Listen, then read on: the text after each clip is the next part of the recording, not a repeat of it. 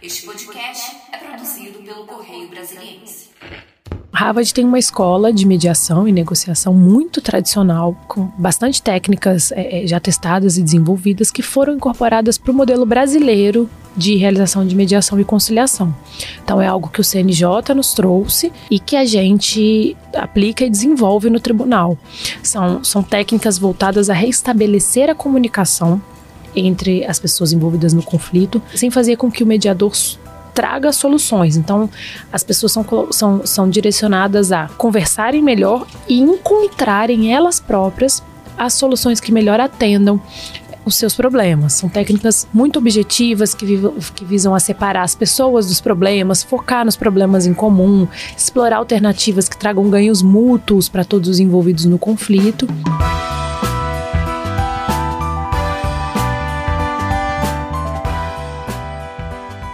Olá, sejam muito bem-vindos a mais uma edição do podcast do Correio. Eu sou Carlos Alexandre, estou acompanhado da minha colega aqui Mariana Niederauer e hoje nós temos a, a satisfação de receber a juíza Marina Correia Xavier. Ela é coordenadora do Núcleo Virtual de Mediação e Conciliação Família do Tribunal de Justiça do Distrito Federal e Territórios. Seja muito bem-vinda, doutora. Obrigada, Carlos. Obrigada, Mariana. Mariana, você quer começar? Vamos lá. É, doutora, me conta um pouquinho, né? Conta aqui pra gente, para os nossos espectadores, de como que é o trabalho hoje no núcleo virtual de mediação, qual a importância desse trabalho. É, Mariana, a gente tem no Tribunal de Justiça essa unidade que se chama Núcleo Virtual de Mediação e Conciliação da Família, que é responsável por realizar sessões de mediação por videoconferência, então elas não são presenciais. Em todos os casos que são enviados pelas varas de família, que já estão é, é, com ação na justiça, e principalmente em casos é, encaminhados via pré-processo, que a gente chama, né? Então, são mediações que a gente realiza a pedido da família interessada para resolver um conflito familiar antes desse conflito virar um processo, para evitar que esse conflito vire um processo. Tudo é feito por videoconferência, é, não há necessidade de comparecer pessoalmente ao tribunal, por uma equipe de mediadores extremamente qualificada e capacitada pelo tribunal, e ao final, depois do parecer do Ministério Público, caso haja um acordo, esse acordo é homologado por uma sentença judicial. Doutora, esse serviço, então, ele, é, ele antecede, digamos assim, o trabalho desenvolvido pela vara da família. Né? Quer dizer, é um, é um, é um projeto, é uma iniciativa que ela vem, ela, ela vem anteriormente ou então de forma paralela, exatamente no sentido de agilizar essas questões. É isso? Isso, Carlos. O pré-processo, é, a ideia é que não, não venha a existir um processo, é que a gente consiga, consiga solucionar o conflito antes dele chegar na vara uhum, da família. Uhum. E daí, uma vez solucionado por meio de pré-processo, pelo Nuvimec Família, não vai haver uma ação posterior. A pessoa já vai, a família já vai ter uma sentença consigo, é, regulamentando as questões do divórcio, da guarda das crianças, pensão alimentícia, uhum. enfim, todas essas questões uhum. relativas ao, ao, novo arranjo de uma família que está se dissolvendo, né? Uhum. É, pelo, pelo divórcio pelo fim da união uhum. estável. Uhum. E não, é, não há necessidade de entrar com o processo para isso. Então a, a, a, tendência é que seja uma resolução muito mais rápida, né? Do, do, do, impasse, né? Sim, a gente, é, a gente não trabalha com prazos, né? Porque não é um processo, então não há prazos regulamentados na lei. Mas em média a gente demora 15 dias, 20 dias para resolver um, um divórcio, uma questão de guarda. Isso desde o momento em que há o primeiro contato é, do interessado com o tribunal até a pessoa estar tá com a sentença assinada em mãos, levando ao cartório para verbal e de divórcio. Quando começou esse núcleo de atendimento é, de conciliação? Essa unidade ela foi criada em abril Mediação, de 2021. Desculpa. Isso, uhum. ela foi criada em abril de 2021. Antes disso, a gente já funcionava de forma difusa em alguns Em razão da pandemia, imagino, né? Em razão da pandemia. Na verdade, a pandemia é, nos trouxe uma oportunidade nesse, nesse setor de trabalho, uhum. né? Assim, com toda toda a tristeza que a pandemia trouxe, Sim. ela nos obrigou a ter criatividade para encontrar soluções. Uhum, então uhum. a gente percebeu que era possível fazer as, as sessões de mediação por videoconferência, uhum. de forma que a gente alcança agora todo o DF, antes a gente ficava restrito a algumas cidades.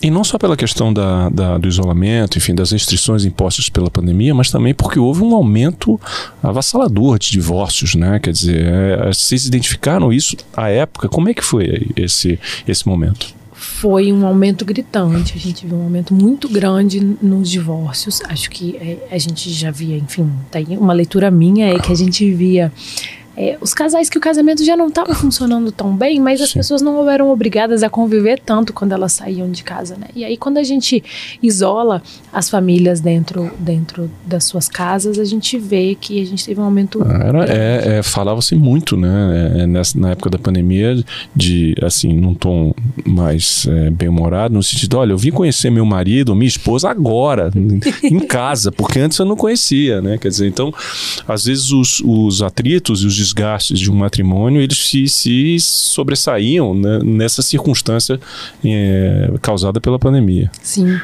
Não é a minha área de trabalho, mas há, já há estudos, e a gente viu isso no tribunal também.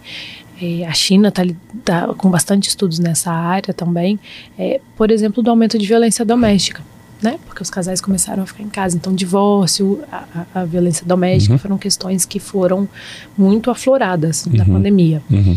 E a gente não viu ainda é, uma queda no número dos divórcios. A gente só. continua caminhando numa crescente pelo que uhum. estamos vendo no tribunal. E doutora, falando em estudos, as técnicas que são usadas hoje no, no núcleo de mediação são, foram desenvolvidas em Harvard, né? Vocês usaram algumas é, referências de lá. Como que foi esse, esse processo? É, bom, Harvard tem uma escola de mediação e negociação muito tradicional, com bastante técnicas é, é já testadas e desenvolvidas que foram incorporadas para o modelo brasileiro de realização de mediação e conciliação. Então é algo que o CNJ nos trouxe é, e que a gente enfim, a, aplica e desenvolve no tribunal. São, são técnicas voltadas a restabelecer a comunicação entre as pessoas envolvidas no conflito, sem, uh, sem, com que, sem fazer com que o mediador traga soluções. Então, as pessoas são, são, são direcionadas a conversarem melhor e encontrarem elas próprias as soluções que, melhores, que melhor atendam os seus problemas. São técnicas é, muito objetivas que, que visam a separar as pessoas dos problemas, focar nos problemas em comum, explorar alternativas que tragam ganhos mútuos para todos os envolvidos no conflito.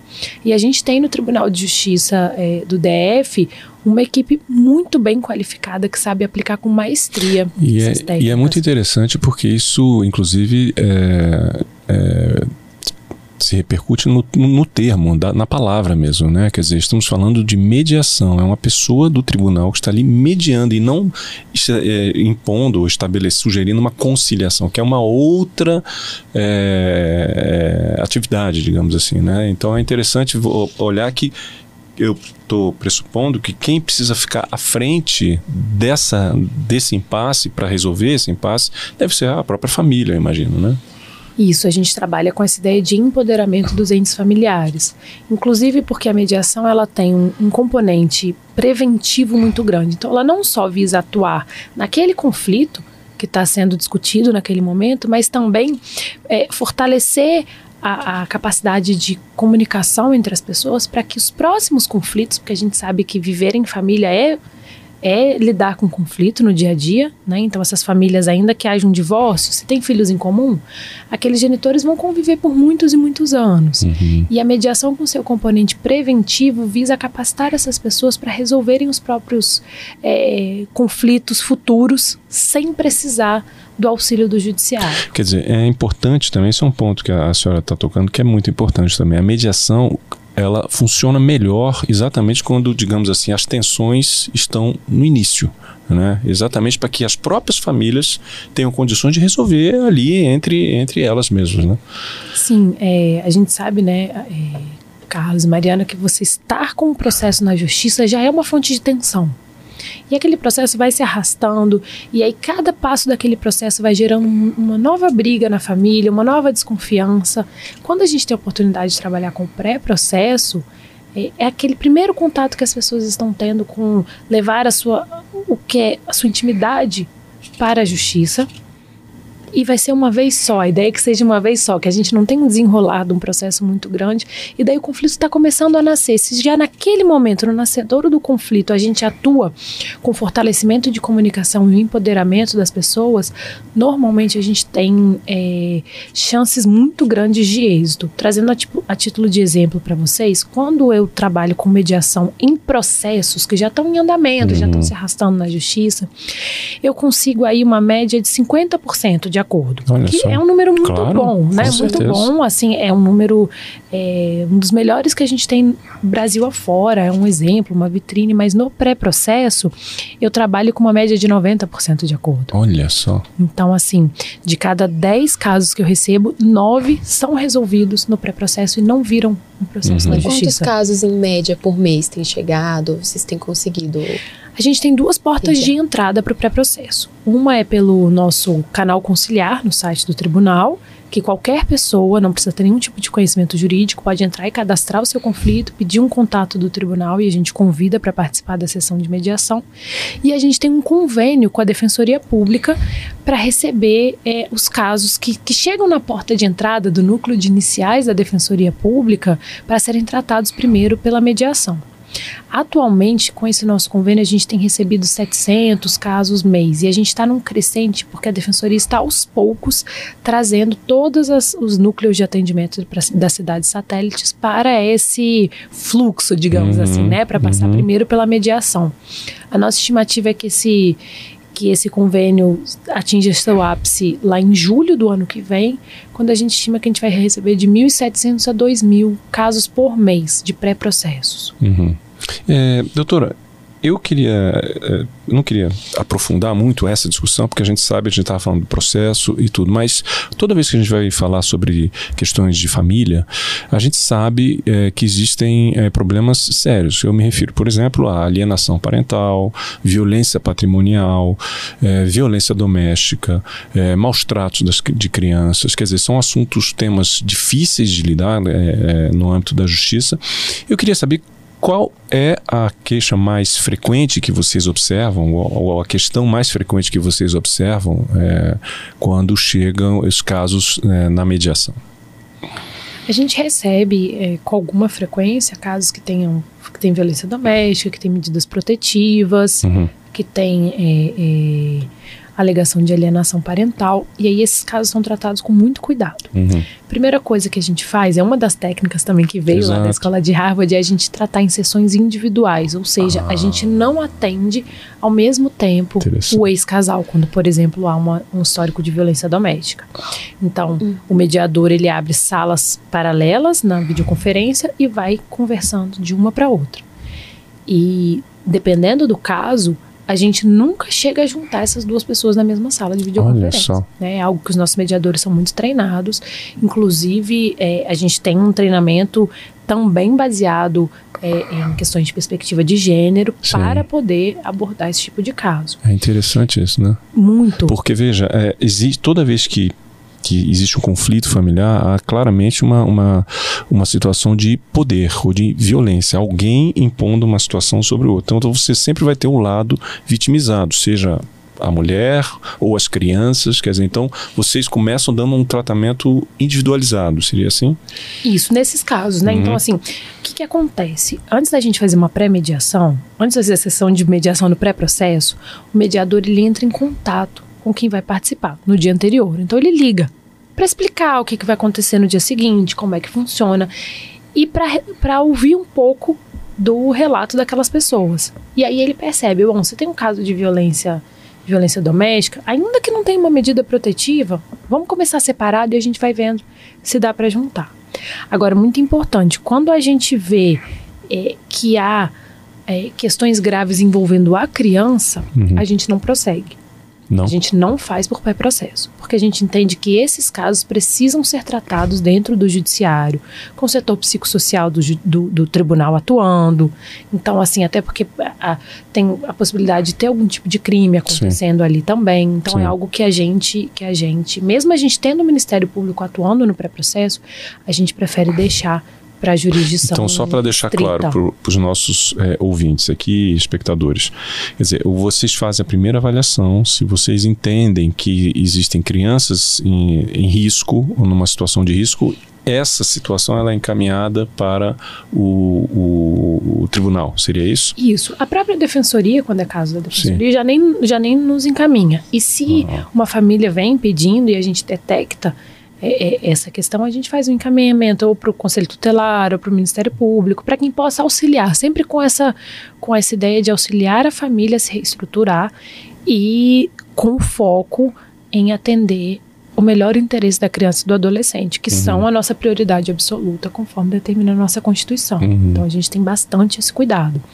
Inclusive, é, a gente também oferece lá no Novimec Família a aplicação de uma política pública que nasceu no TJ de São Paulo, o CNJ trouxe para o Brasil todo e a gente presta esse serviço lá no, no, no Vimec Família, que é a oficina de parentalidade hum. que é um, um, uma dinâmica, uma, uma parte expositiva, uma parte dinâmica também, que visa separar a ideia de conjugalidade de parentalidade para mostrar para os ex-cônjuges que o casamento acaba, o marido e a mulher deixam de ter esse papel, mas continuam sendo pai e mãe e que é muito importante que se preserve toda a integridade física e emocional dos filhos durante todo esse processo de rompimento. Que interessante isso. E, doutora, é, a senhora tem uma longa experiência né, no direito familiar, sempre foi a área que, que atraiu mais né, a sua atenção, né, e a senhora colocou a carreira nesse sentido.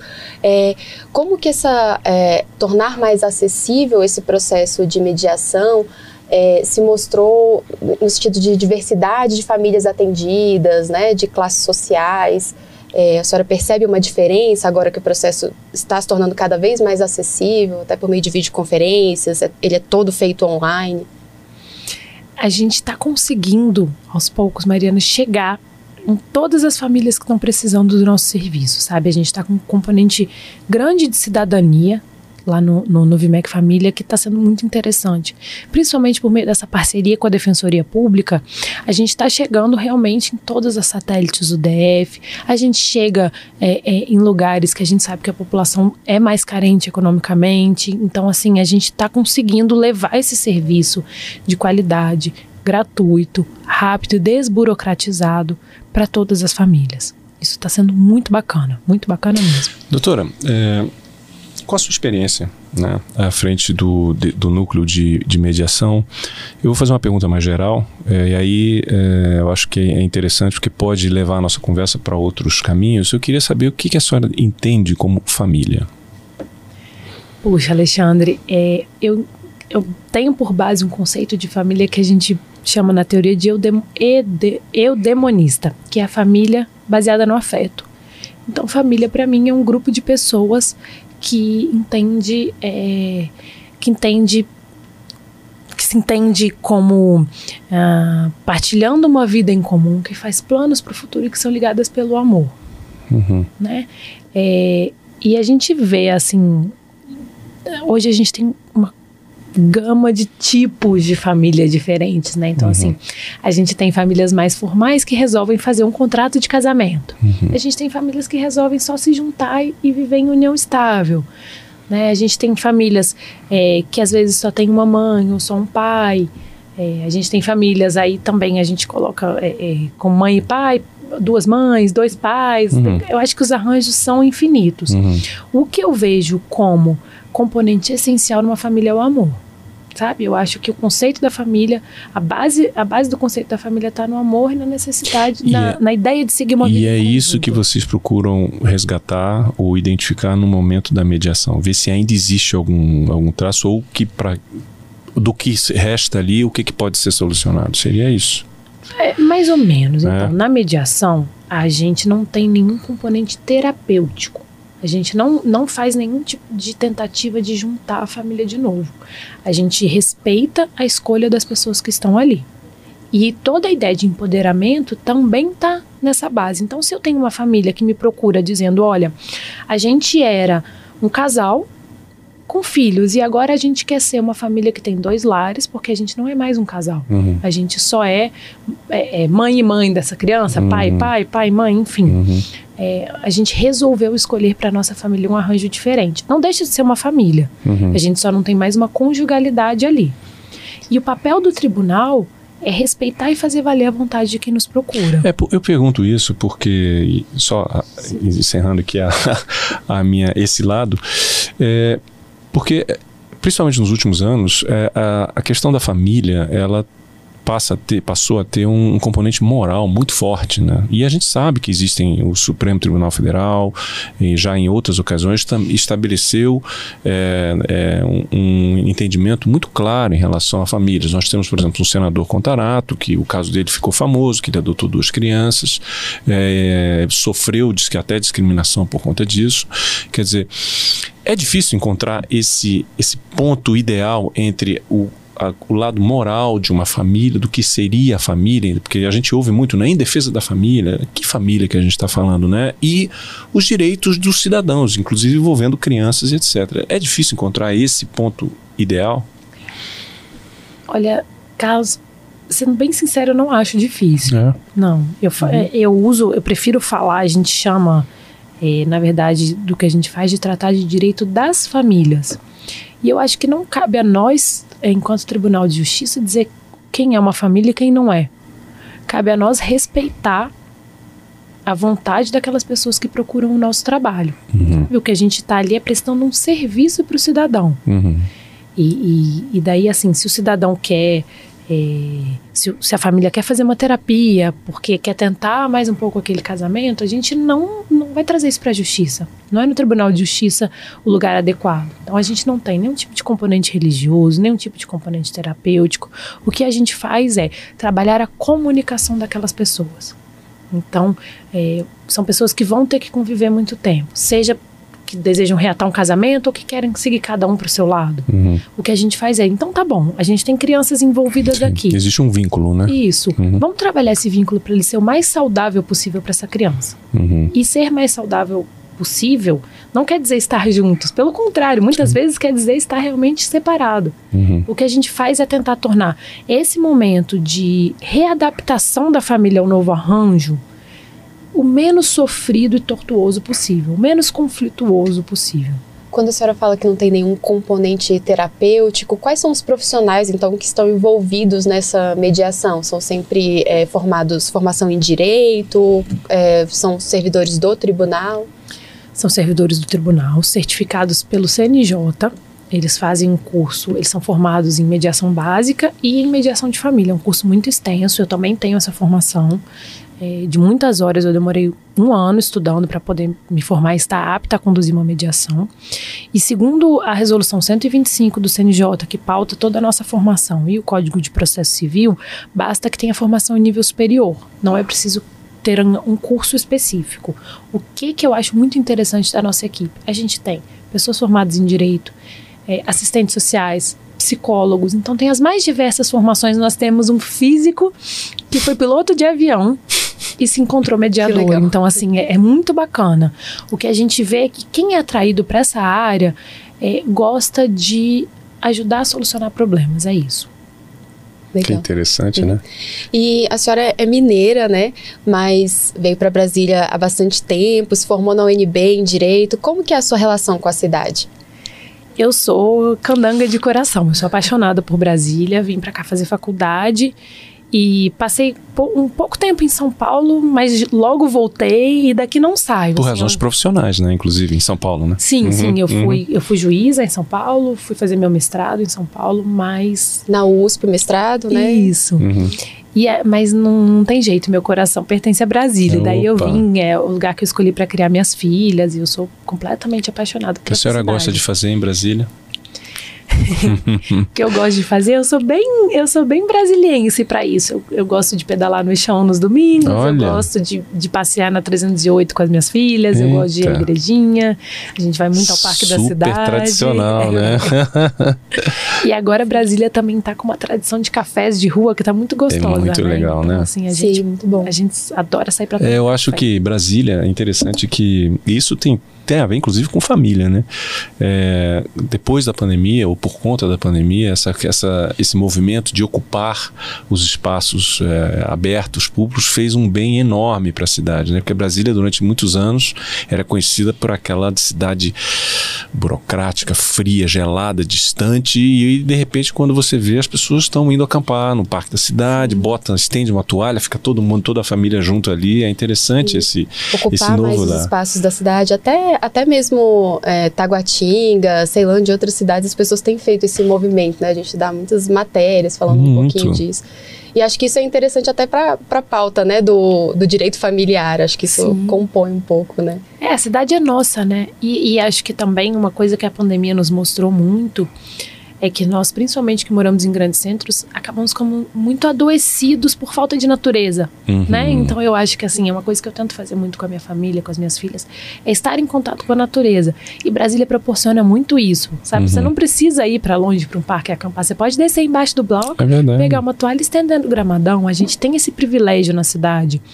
Ainda, né? Ainda não teremos. Eu Aham, espero que a gente aham. tenha sempre, né? Aham. Por causa dessa nossa escala bucólica e tudo, a gente, a gente tem esses espaços. Agora, eu também, é, ainda nessa questão familiar, é, primeiro, pela sua experiência, né, é evidente, a senhora é uma pessoa que tem, tem autoridade para falar sobre família e dos problemas que acontecem em- no âmbito familiar.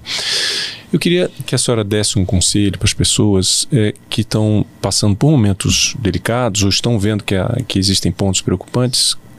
Quando deve surgir o, o primeiro sinal, o primeiro alerta? No que, que as mães, os pais, ou as crianças devem prestar atenção quando está havendo alguma dificuldade na família?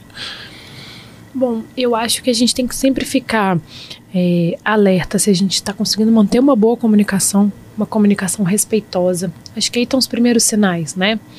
É, quando a comunicação deixa de ser respeitosa, quando a gente tem é, posturas de violência psicológica, né? Que Uhum. são, são questões assim mais sutis num primeiro momento, eu acho que já acende um sinal de alerta. Uhum. E tá num momento da gente repensar. Porque veja, hoje no dia a dia familiar a gente vê questões muito preocupantes, pelo menos eu acho preocupantes, como por exemplo, essa, falando na questão da comunicação, todos nós temos conectados, estamos conectados, às vezes muitos, é muito comum ter o grupo da família, mas às vezes você vê, por exemplo, pai, mãe, dois filhos, cada um com seu celular, cada um no seu quarto e eles se comunicam via zap. Quer dizer, então você vê claramente que a comunicação ali está comprometida. Quer dizer, então eu acho que é, é nesse sentido que eu, tô, que eu fico me perguntando, entende? Quer dizer, se existem questões que são importantes, como por exemplo, essa, a senhora falou que tem o hábito de sair com as filhas, né? Quer dizer, então um dos conselhos, uma das questões importantes seria o quê? Manter o contato pessoal, manter o hábito de se encontrar,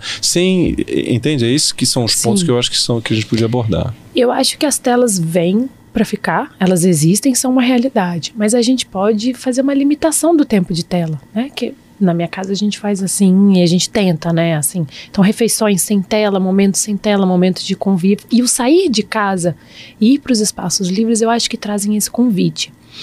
E Bom, é, quando você tem criança em casa, eu acho que isso ainda fica um pouco mais, mais fácil, porque basta brincar. Criança é muito é muito disposta a tudo, né? Então a gente Uhum. pratica um livre brincar que eu acho que resgata essa questão da família. E aí as telas vão ficando menos necessárias, né? Uhum. Interessante. Doutora, a gente agradece muito a sua participação. A gente está chegando já ao fim. Acho que é importante destacar né, que todo o processo é feito online dos núcleos de, de virtual, né, de, de, de mediação dos conflitos, então de, de mediação e conciliação da família. É, a gente vai destacar nas nossas, no- nas nossas matérias os números. É, só adiantando aqui o WhatsApp 3103 10 1978 para quem quiser né, pedir essa ajuda da, da mediação. Muito obrigada pela sua presença. A gente agradece a sua vinda aqui no nosso eh, podcast do Correio. Espero que a senhora venha mais vezes. Eu que agradeço, gente. Foi um privilégio muito grande poder estar aqui hoje. Tá certo. A gente encerra então mais essa edição do podcast do Correio. Nós recebemos aqui a juíza eh, Marina Xavier. Ela é do, do Núcleo de Coordenação e, e, e Mediação para a Família do Tribunal de Justiça do Distrito Federal. Eu agradeço a, participação da Mariana aqui. Sou Carlos Alexandre e até a próxima então.